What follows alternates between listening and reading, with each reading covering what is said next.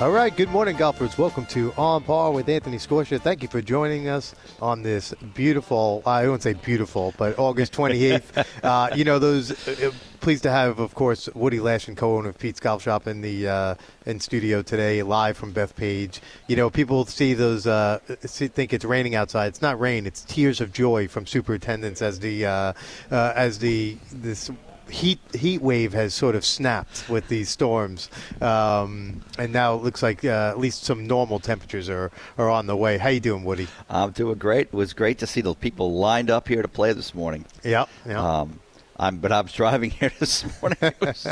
how are you going to play?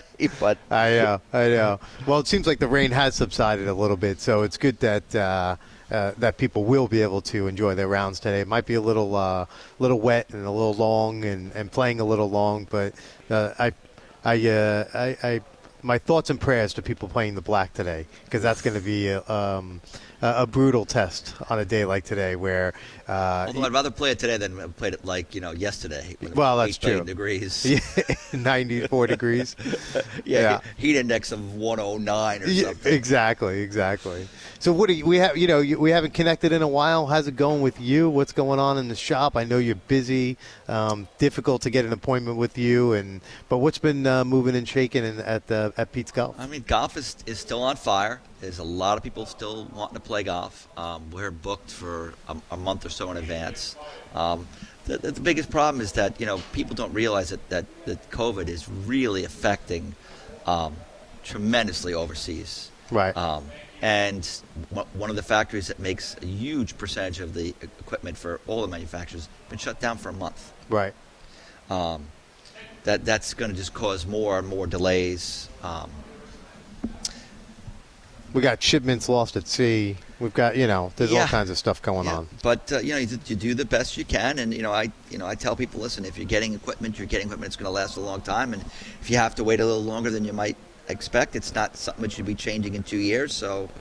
Um, well, that that was my next question. Actually, you know, someone who's been in this business for as long as you, the um, you know, what what do you expect is going to be a return to normalcy? How long will it take for manufacturing to get back online, things to, to sort of produce on a regular rate and be available at a more, uh, more be more available period? It's not going to be next year.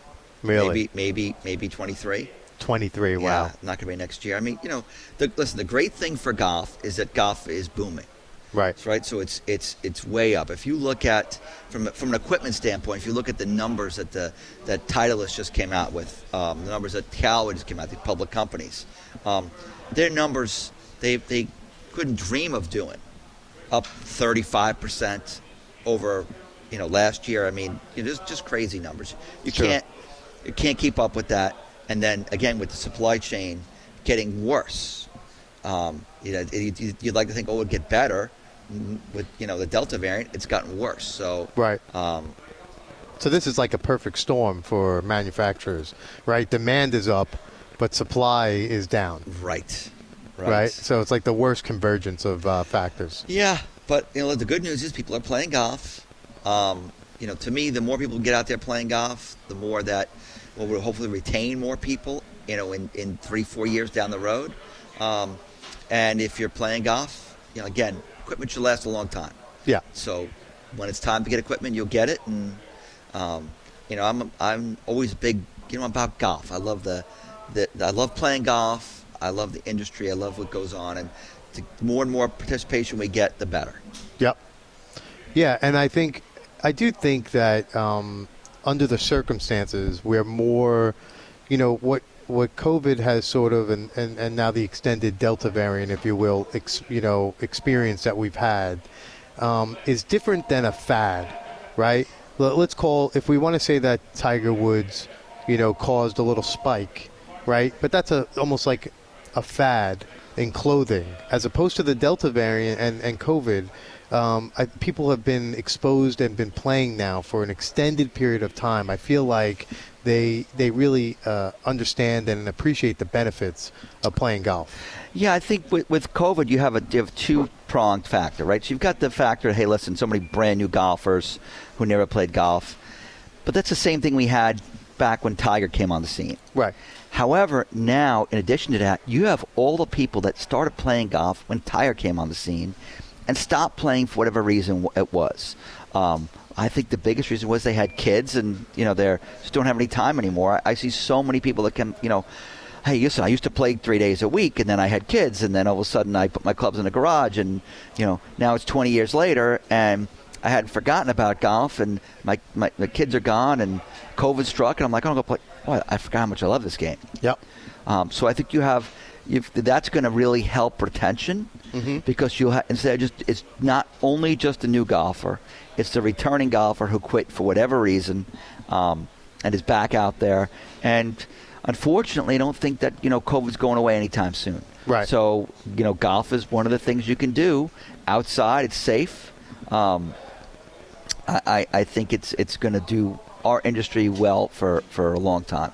Yeah, I, I, I agree, and I and I think um, you know, like you said, people understand the benefits and the healthy um, aspects of golf is a big, you know, walking and and you know, burning four thousand calories walking, playing nine, uh, 18 holes. I mean, there's you know, there's so many health benefits to playing golf, and and COVID has made everybody health conscious, Yes. right? Yes. And so, and this is one of those sports where, you know, and we've always said it, and it sounds cliche, but you can play it till you're, you know, as long as you're old enough to play it, you know, Yes. and physically able to, which is, you know, not football, not basketball, not, so- you know, baseball, all those things, you know, those have a shelf life. Golf's shelf life is much more longer, and so they you can play at a and, and so golf i- is becomes an important part of people's lives uh, because it's so healthy to do. Uh, correct. And you know, we can get the, the more people get playing, the longer they'll be playing and playing with their kids. What what a sport you can. Your your daughter's a big lacrosse player. Go out and play lacrosse with her. What's going to happen Yep. to you? yeah, yeah. She's going to run circles around you, and you're going to break your leg. right, exactly. I'm definitely going to pull a hamstring in the first minute, and that's and then and then I won't be able to play golf, so I'll be doubly miserable. So- but yeah, no, exactly. And so, um, uh, like you know, like I said, I think it's uh, between the, you know the one thing that we have going for us is that we've become a much more health conscious society out of what we've experienced over the last 18 months. Yes. And if you're looking for a recreational sport, golf is where it's at. I'm all in. You know, but you know, to your point, you know, uh, people can uh, people who are listening don't realize I had my hand raised. I'm one of those people who has kids, and you know, particularly this year, golf has really it's been difficult to play um, because of the travel, because of the uh, the commitment. You know, your children's commitments or your commitments, um, and I, you know, I love what my kids do, but maybe I should have had them been playing playing golf. But, But you can't force Yeah. them to play. No, you, no, you, no. You got to let them play what they what they want. And, exactly, exactly. But you know, uh, the good news is when they're when they get into college, you could be back playing plenty of golf. Exactly, exactly. So looking forward to that. Looking forward to our guest uh, Ashlyn Ramsey from Aligo. Um, but we'll take a short break. You're listening to On Par with Anthony Scorsia. Golf. Since 1979, Pete's Golf has been practicing the art of club fitting and has been selected as a top 100 club fitter by Golf Digest magazine. At Pete's Golf, we use the best technology available to create an exceptional fitting experience for every customer that walks into our store. Visit Pete'sGolf.com or call 516 248 6891. That's 516 248 6891 and get your next set of clubs fit for you. Golf course superintendents are the unsung heroes of our great game. Due to the game's efforts, we now have turf that needs less water, courses that are more sustainable, with many now offering natural wildlife habitats. From the days of old Tom Morris, golf course superintendents have given golfers a reason to love this great game. But don't take my word for it, Jack Nicklaus agrees. If you love golf like I do, thank a golf course superintendent. A message from the Golf Course Superintendents Association of America and local superintendents everywhere. Hey everyone, this is Chris Voshall with Mizuno. There's no better feeling than having your clubs perfectly dialed in, and with over 2,000 authorized performance fitting partners nationwide, it couldn't be any easier to get custom fit using Mizuno's revolutionary Shaft Optimizer 3D. Find the right shaft and match it with any of our legendary grain flow forgings or our award winning hot metal irons featuring high strength chromoly. Visit MizunoGolf.com to find the nearest authorized fitter in your area, and remember, nothing feels like a Mizuno. All right, welcome back. You're listening to On Par with Anthony Scorsia. Pleased to have in studio Woody Lashin, co-owner of Pete's Golf Shop, and on the line is Ashlyn Ramsey. She's in charge of play uh, membership development at Aligo Golf Club. Ashlyn, how are you doing today? Hi, good morning. How are you? Ah, doing well. You know, uh, Woody and I were just um, talking about uh, golf as uh, being in high demand. Um, and one of the benefits, uh, if you, you know, I feel funny saying that, uh, the benefits of COVID, but uh, one of the things is golf has been uh, in higher demand, and one of the, you could say a uh, subset of that is is Aligo Golf Club has been doing really well. Um, how you? How's everything going with Aligo? Yeah, everything is great. We have definitely seen um, kind of a rise in membership interest. Obviously, um, that's kind of continuous across the board with the golf industry. Um, but yeah, definitely it's great to see more people being involved with the game. Um, I particularly handle a lot of the corporate side of our membership, so we're seeing golf being used as um, a very important client entertainment tool, um, which is you know great to obviously see that being used on a business setting as well as for personal use and for um, pleasure on the other side of things. So I feel like it has definitely become like an all encompassing sport, which is great to see. Um, and it's not, you know, so much for like the leisurely Sunday rounds anymore. We're seeing um, a rise in the number of rounds that our members are playing, as well as a rise in interest of new members. So it, everything's been going great, and we're really excited um, for the direction that not only Aligo is going, but as well as the golf industry as a whole. So Anthony and I know Aligo, but I, don't think our, our listener knows what Aligo does and who you are. So t- give us a little, you know, preview of what you guys do.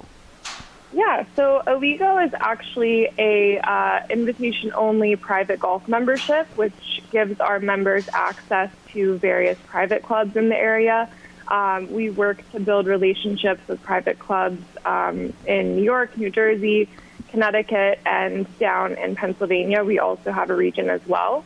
Um, but our company was founded in Europe on the premise of, you know, trying to get members um, of Aligo out on really great private clubs. So uh, we also offer a concierge service, so we help our members get tee times at various clubs when they're traveling. Um, and really, it's relationship based. So we have good partnerships with clubs in the area um, our members are, you know, top-notch people, and we make sure that we have great individuals as part of our club, so that when they're going to uh, various partner clubs in the area, they're obviously a good representation of us, and they really enjoy playing the club. So, oftentimes, our members will then go on to join the club itself. Um, obviously, it's my job to make sure that they are enjoying their Aligo experience, but we also do tend to see them uh, go to home clubs as well, which we really love because that then supports our partner clubs. Yeah, I was going to say that that's probably a nice um, if you would if you decided to join Aligo, it's certainly a good way to not only meet people but you know and and play different clubs and maybe see something, uh, see a club that you might want to call home. Um, it, it, certainly it plays a, uh, an important part in an entry to the to a private club member, but it also I would imagine um, it also uh, fosters this whole thing of um, you know, we love playing golf because of the people that we get to meet and the, the camaraderie of playing golf. And, and um, you know, it's all about the, the, the, being with people that we like. And I imagine that's a big part of what the Aligo experience is. Absolutely. Yeah. We have members who, you know, will join the club just to, you know, meet new people. They're young professionals living in the city, um, don't yet have a family and are not moving out to the suburbs yet um, you know, want to join Aligo so that they have a group of people to play with. Um, and, you know, maybe they're carpooling to the course. It's, it's kind of all over the map as far as how people choose to utilize Aligo. But what I love um, and particularly kind of emphasize to my new members is that you're able to utilize it in so many different ways and you can really kind of customize your experience. If it's something where you want to meet new people through it, you can definitely do that. If it's something where you just want to get on great courses and entertain your clients, you can also do that. Um, and then I also get to go play golf with our members, which is great to kind of, you know, be in front of them and, and show them a great experience. Who are, who are you seeing in general? Who are the, the, the newer members? Or is it, is it the younger people? Is it older people? Is it a mix? Is it men, women? What, what, what are you seeing? So I think for us this year, um, the corporate membership has really taken off um, due to the fact that many of these corporations, specifically based in New York City, um, are not going into the office anymore. So these guys that were previously all coming to the city every day um, are now not coming into New York and are still kind of on the unknown deadline of when they're going to return to the office. But to that point, they're living, some are out on Long Island, some are in the Westchester area, some are in New Jersey. And so, um, you know, if you have someone in a corporate position who needs to entertain a client, they're able to pick a course close to that client and then actually host them at a great private club that maybe the client himself or herself could not get onto. Um, so I would say that particularly through our events as well, we are entertaining a large number of corporate clients, and therefore that's kind of been the um, clientele that has been the most interested this year. You mentioned playing with your with your members. Uh, you've had you know quite an experience in, in playing career. You played on the LPGA uh, a number of years. Uh, tell us a little bit about how you got started in golf. Yeah, I mean, golf has been a great game for me throughout my entire life. Um, I started, I grew up in Augusta, Georgia, so not a bad place uh, to start my golf career. and my older sister actually started and was into the game before I was. Um, we're 16 months apart, so we've always been very close and kind of done, you know, similar things throughout our lives. But essentially she started playing uh, in Augusta before I did, and then I would see uh, she and my dad going to the golf club and and being around the game, and I was a little bit jealous that they were spending so much time together. so I figured I better pick up the golf clubs and figure out how to play as well. Um, but I was eight when I started, and you know my dad tells the story that he wouldn't let me leave the chipping green for like the first six months that I played because my full swing was that bad. so oh, he's like, he's like, you've come a long way, and uh, it just goes to show that a lot of practice can sometimes make close to close to perfect. yeah. And then you played on the LP, and then you, you went to Clemson, and then you played you went on the LPGA, and you know, how, talk about that process. Um, you know, people I think forget how difficult the process of playing professional golf is. Talk a little bit about the evolution of you, your game, going from college to the pros.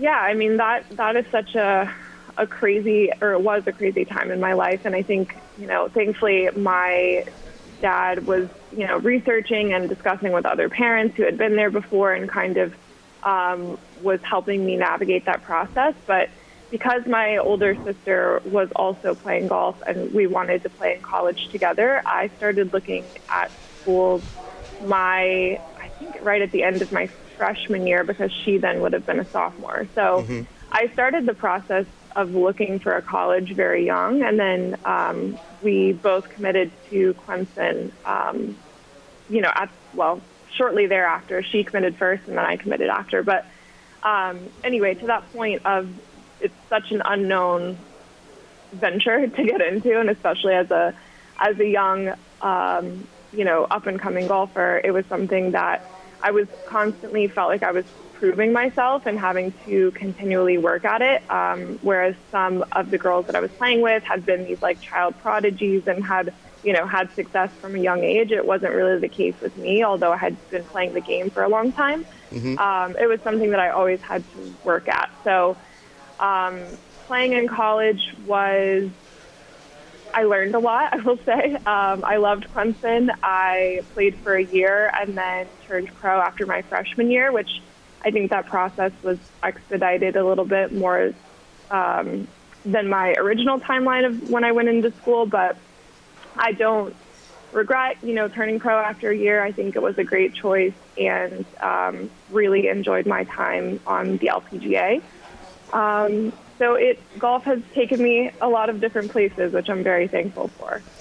Um, just to that point, that's a sort of dramatic time in your life, right? You go from being first, uh, you know, you go to college, which is really the first time you're you're sort of independent, let's say, on a daily basis from your parents, um, and so and then you jump right to uh, being an LPGA pr- professional uh, or turning professional, where now you're sort of um, thrown into the real world of almost this is your real job. Uh, that had to have been a very um, you know, challenging time in your life, those two years. Yeah, absolutely. I think that that's kind of, um, you know, when when I was going through that time in my life as well, I think that it was easy for other people to kind of look in and be like, well, you only went to school for a year, you think you're that good, you're going to turn pro and forego your, you know, full ride at Clemson. But I went to school when I was 17, and then I left Clemson when I had just turned 18. So I was very young when all of that was was taking place. I was navigating a lot of things for the first time. I was having a lot of difficult conversations with my coach at the time, and so um, it definitely, you know, I learned a ton from it. And then to go from that difficult experience of trying to handle college at 17 and then turning pro at 18, and then having a back injury this summer, I left Clemson, so essentially took three months off right when I turned pro after the Curtis Cup in 2014, and then went to Q school in uh, I think it was like late July or early August, right after I had um, come back from a back injury. So it was um, definitely not an easy road to navigate, but I am very thankful that I had my parents uh, who were supporting me, my sister who was still at Clemson at the time, and then my teammates at Clemson were very supportive throughout that whole process. But it's really something that everyone's situation is going to be different, but it's um, you know a little bit of a tricky tricky road to navigate at times. Sure. Well, now you you found a career where you can continue to play golf. Yeah, with the league exactly. Yeah, it's great that I can still play, and and um, you know I don't depend on my three footers going in for me to make a living, which is which is a great position to be in, um, and definitely one that you know playing professional golf is tough, and I, I think that. Um, you're starting to see now, especially through social media and players documenting their experiences, that they're being so much more transparent about that. Um, I think that I had definitely kind of built it up in my head when I was younger to be you know, the ideal. Everyone was like, oh, that's my dream job to play professional golf. And it's great, but it is a lot of work and a lot of stress emotionally and physically as well.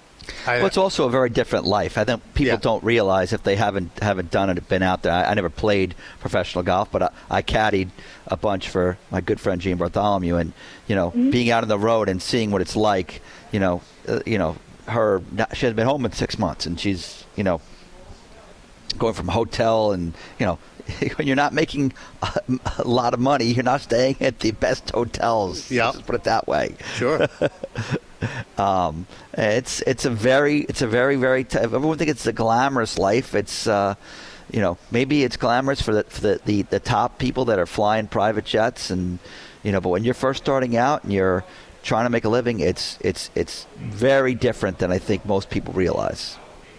Exactly. Yeah, it absolutely is. I even I was talking to one of my friends, um, you know, recently, and her boyfriend is, um, you know, trying to make it on the PGA tour, and and so even just getting your card on the PGA side of things, there's so much uncertainty with the schedule. How many events are you going to get into? Um, he's from Europe, so is he going to stay in Europe part of the year or come full time to the U.S. and kind of roll the dice that he's going to get into more events? It's just there's always something going on. No matter, you just think like if I could just get over this hurdle, then it'll be, you know, it'll be much easier. And then it's not in reality. Yep. um, which you know it's all a learning process and it, it builds character. Absolutely, because when you get over that one hurdle, you just realize there's only you know ten more hurdles to go. So uh, there's always a new hurdle to to uh, to deal with. But um, do you have a new appreciation now for golf in terms of? Uh, do you feel a little rejuvenated now that you get to, you know, you're going to start playing again a little more, maybe in some in some opens or or some of you know local events. How much has this job? Um, a- legal Golf Club uh, allowed you to feel like fall in love with the game again.